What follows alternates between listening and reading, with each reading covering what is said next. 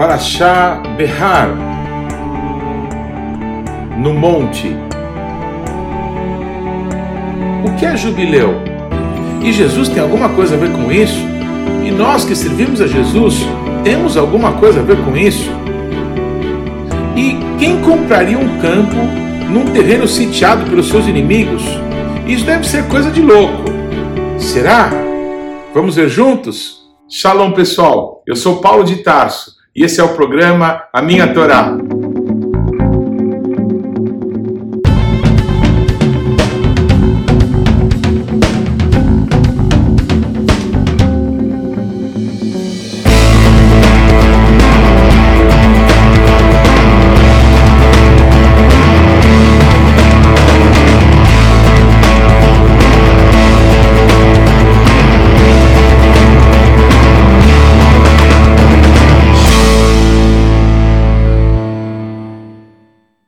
Favor, gaste agora alguns segundos, interaja conosco, deixe aí o seu like, faça algum comentário, torne esse vídeo ainda mais relevante, compartilhe com os teus amigos. E se você não se inscreveu ainda, não deixe de se inscrever nesse canal.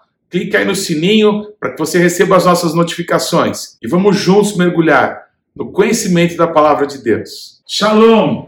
A Parashá Behar, no monte, no Monte Sinai, esse local onde o nosso Deus marcou um encontro com o seu povo e ele chamou Moisés e falou ali para ele coisas extraordinárias do seu amor, coisas todas que apontavam para Yeshua, o autor e o consumador da nossa fé, o nosso rei, o rei soberano sobre todas as coisas. O nosso Deus disse que nessa terra que ele estava dando para o seu povo, essa terra para onde Deus os estava conduzindo, essa terra deveria guardar, a cada seis anos em que ela fosse cultivada, um ano de descanso. E aí, depois de um período de sete descansos, que nós chamamos de Shemitah, é, ou você pode em português chamar isso de ano sabático, durante esses 49 anos, a terra seria cultivada, teria os seus descansos, e as pessoas livremente poderiam comerciar, poderiam fazer negócios, era, eram livres para fazer os negócios que cada um tem as suas inclinações para fazer. Talvez alguém ficasse empobrecido por algum problema que tenha passado, ou por ter vendido de uma forma uh, indevida aquilo que lhe pertencia. Mas depois desse período de 49 anos, o próximo ano era chamado de Iovel, ou Jubileu. E nesse período, todas as propriedades que foram dadas por Deus para as famílias que possuíram a terra prometida, no ano do jubileu, no ano de Yovel, deveriam voltar para a propriedade daquelas famílias originárias. E com isso, nosso Deus, o Senhor de toda a terra, não apenas estava mostrando não é, para o seu povo o que realmente é justiça social, nós temos um mundo dividido, não é? Entre é, os que pensam mais à esquerda, os que pensam mais à direita, mas o nosso Deus segue reinando soberano sobre tudo e sobre todos. E nas inclinações dos nossos corações, não é? Nós nos deixamos levar por é, doutrinas humanas, por ensinos, muitas vezes de demônios, não é? Com livros que ficaram conhecidos no mundo inteiro, estabelecendo aí os seus ismos, o capitalismo, o comunismo, o nazismo, o fascismo e outras tantas formas de governo, formas de é, se relacionarem como países, como nações, como blocos. Mas o nosso Deus chamou o povo de Israel para que esse povo não é, saísse debaixo de um cativeiro, de um domínio humano e pudessem ser conduzidos pelo Senhor e pudessem ter o nosso Deus como rei de todos eles. E o nosso Deus estabeleceu sacerdotes que pudessem se relacionar com ele e fossem a voz dele para o povo. Mas houve um momento em que o povo não quis mais, não é, essa direção de Deus, não quis mais essa maneira de Deus conduzir o seu próprio povo, mas quis ser como as outras nações da terra. E por conta dessa decisão, Israel foi como descendo uma ladeira abaixo, que nós hoje, como igreja, como cristãos no Brasil e nas nações, muitas vezes seguimos o mesmo caminho. mesmo a palavra de Deus nos deixando o exemplo de Israel, nós continuamos decidindo por esse ou aquele candidato, desse ou aquele pensamento político, ideológico. Mas nós não nos voltamos para o alto, para aquilo que o nosso Deus estabeleceu. E essa paraxá, paraxá berrar, nos parece lembrar disso, nos parece nos fazer não é ouvir de novo o som do chofar, o som que deveria ser tocado no ano quinquagésimo, no dia do Yom Kippur, no dia do quebrantamento, do arrependimento, para avisar para todos que quem manda nessa terra, o Senhor dessa terra, de todos que nela habitam, é o Criador do universo, é o Senhor dos senhores e o Rei dos reis, e o povo precisa voltar para Deus.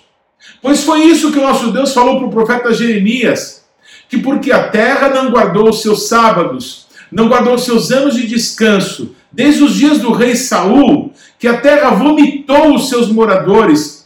O povo do norte, o povo de Israel, quando Israel se dividiu em duas nações, não é? Efraim ou Israel, assim ficou conhecido o reino do norte, eles foram levados cativos e espalhados por todas as nações da terra, depois que os assírios entraram e dominaram Israel. E algum tempo depois foi o tempo de Jerusalém cair, de Judá ser destruída e também os moradores de Jerusalém serem levados cativos para a Babilônia.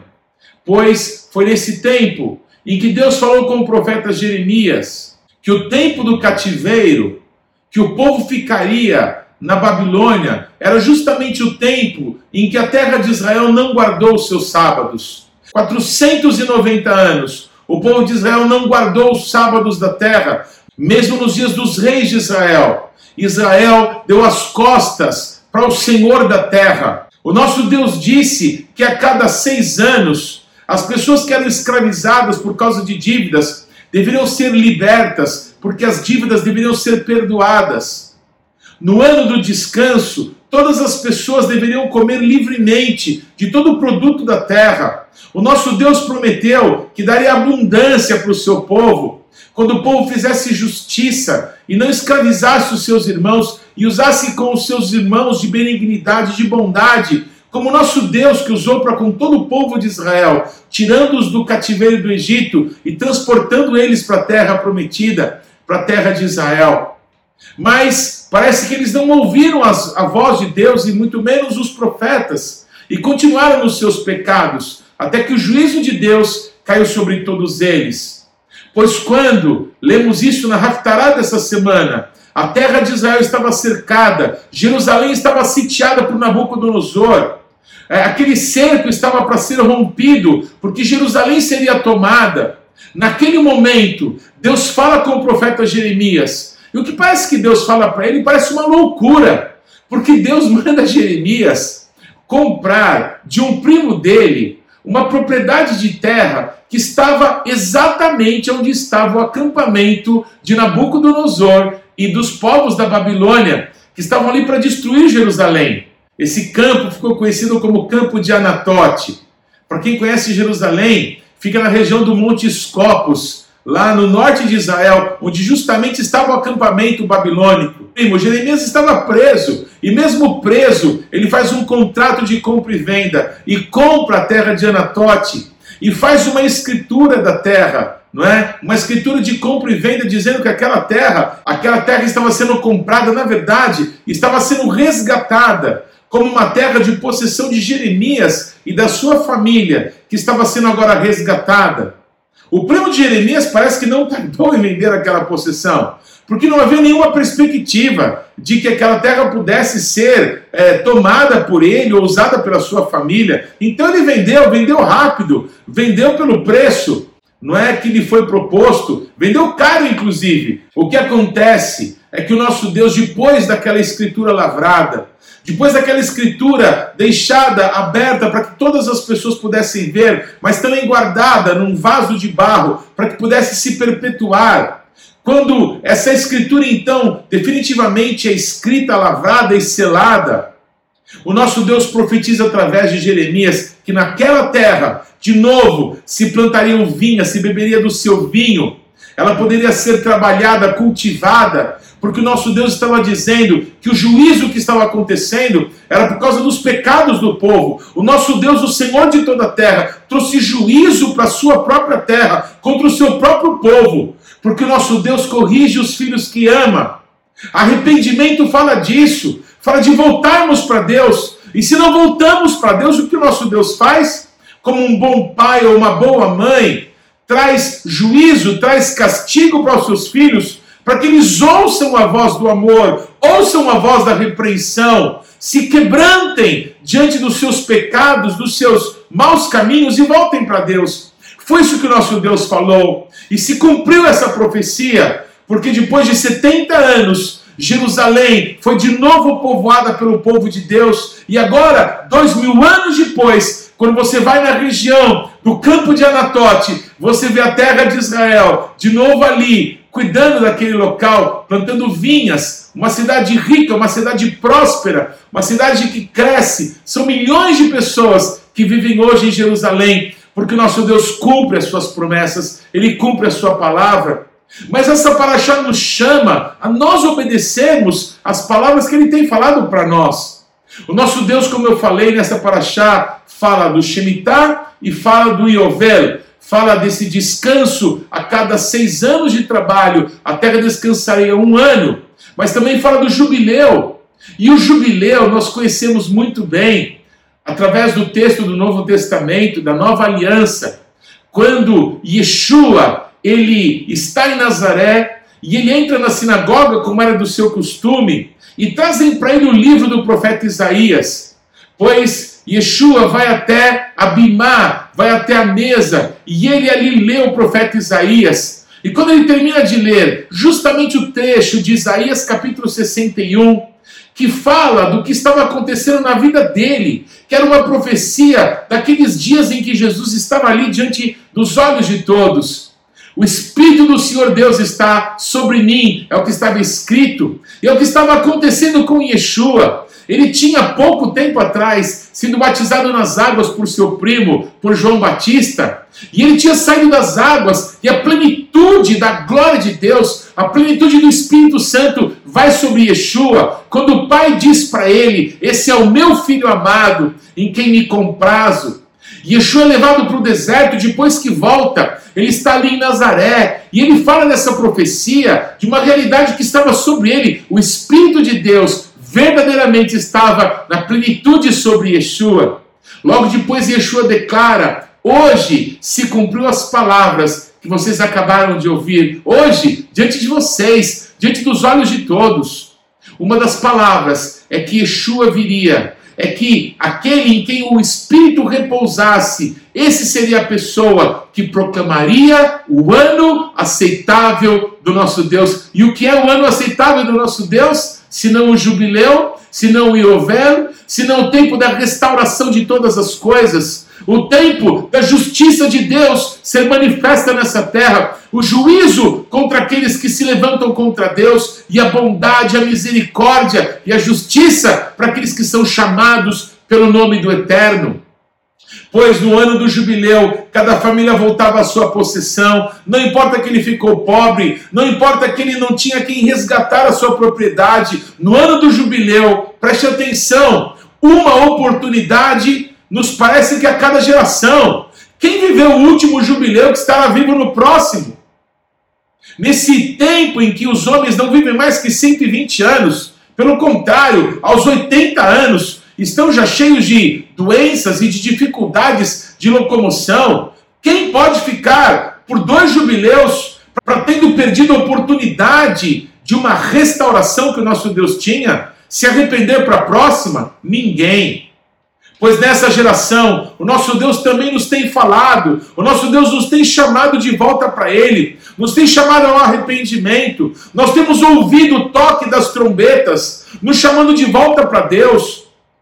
Mas o povo tem endurecido o seu coração, e nos parece que cada um tem seguido o seu próprio caminho, mas a terra é do Senhor, a terra e toda a sua plenitude, o mundo e aqueles que nele habitam tudo pertence ao nosso Deus. E nós precisamos lembrar que se Deus tratou o seu povo, o povo gerado através do seu amigo Abraão, o povo para quem Abraão gerou filhos, o povo para quem Yeshua gerou filhos para Abraão, o povo de Israel, se Deus tratou com tanta dureza o povo de Israel, o que o Senhor fará conosco? É, que fomos tirados de uma oliveira brava e enxertados na oliveira verdadeira. O que Deus fará conosco se nós não nos voltarmos para Deus, se não nos arrependermos dos nossos pecados? O que Deus fará conosco? Pois o nosso Deus nos dá uma grande, uma maravilhosa oportunidade de ouvir a Sua palavra, de ver a bondade que Ele trata com o seu povo e de nos lembrar que a terra é dele, não é nossa. Você pode ter a livre iniciativa de comprar, de vender. Você pode ser bem sucedido nos seus negócios ou ter alguma dificuldade que te levou a empobrecer, te levou até a vender a tua propriedade, aquilo que você recebeu dos teus pais. Isso não era teu. Quando você recebe dos teus pais, você deveria guardá-la para os teus filhos. Está aí a justiça de Deus. Mas ainda que alguém tenha tido que desperdiçar aquilo que lhe foi entregue por possessão no ano do jubileu, aquilo tinha que ser restituído para a família. Essa é a justiça de Deus. Enquanto o mundo se divide em capitalismo, em comunismo, em socialismo, o nosso Deus ainda espera que o seu povo olhe para ele, clame por ele e possa viver a verdadeira justiça que se manifestará nessa terra quando Yeshua vier reinar. Pois está escrito em Apocalipse, está escrito que foi visto no céu, no trono do nosso Deus, um que parecia um leão, mas depois se manifesta como cordeiro, um cordeiro que tinha sido morto. Pois nessa profecia está escrito: quem é digno de tomar o livro e de abrir os selos, os sete selos que selaram esse livro. E ninguém no céu, nem na terra, nem embaixo da terra se achou digno. Enquanto o profeta, enquanto João, que via aquela cena, chorava muito, porque ninguém se achava digno. Parece que ninguém tinha dignidade de tomar aquela escritura que tinha sido lavrada e desatar os selos para ler a escritura, para trazer aquele contrato que fora firmado diante de todos, diante do universo. Mas de repente uma voz, não chores, porque o leão da tribo de Judá o cordeiro que esteve morto, mas que ressuscitou, ele é digno de tomar o livro e de abrir os selos. Bendito seja este! Quem é o Rei da Glória? Mihu Zemelech Hakavod. Adonai Tsebaod, Rumelech Hakavod. Quem é o Senhor da Glória? O Senhor dos Exércitos, Ele é o Rei da Glória. Me deixa te dizer quem é o Rei da Glória. Yeshua HaMashiach, Hu Melech HaKavod. Yeshua HaMashiach ele é o Rei da Glória, Ele é o único que é digno de tomar o livro e de abrir os selos. E assim como Jeremias profetizou que naquela terra de novo se plantariam vinhas, se beberiam o seu vinho, na cidade de Judá e nas ruas de Jerusalém, de novo se ouviria a voz do noivo e a voz da noiva, a voz de júbilo, a voz de alegria. Eu quero declarar que o mundo está debaixo de juízo do nosso Deus, e esse juízo cada vez se intensificará ainda mais, porque os tempos chamados na Bíblia de a grande tribulação estão chegando, estão chegando a galope. Mas o nosso Deus ainda nos chama, nos chama ao arrependimento, nos chama para voltar para Ele, porque aquele que nos comprou, aquele que pagou o preço de sangue, o preço da sua santidade, da sua vida por nós, ele é fiel para nos resgatar, ele é fiel para cumprir a sua promessa. Ele virá e ele virá para reinar, ele virá para tomar a posse daquilo que lhe pertence. Ele é o Senhor, a quem nós devemos honra, glória, louvor, ações de graças. Se você puder, tome as palavras de Apocalipse capítulo 5, e junto com os céus, glorifique aquele que vive e reina para sempre, porque ele é o dono da honra, da glória, do poder, da majestade, do domínio pelos séculos dos séculos. A ele seja a honra e a glória para sempre. Que Deus te abençoe. Que mitzion te setorá, o dvar Adonai, Yerushalayim. E de Sião virá a lei e a palavra de Deus de Jerusalém. Não se esqueça, o Shabat não pertence à semana que está terminando. O Shabat não pertence à semana que está começando. O Shabat pertence ao Eterno. Shabbat Shalom.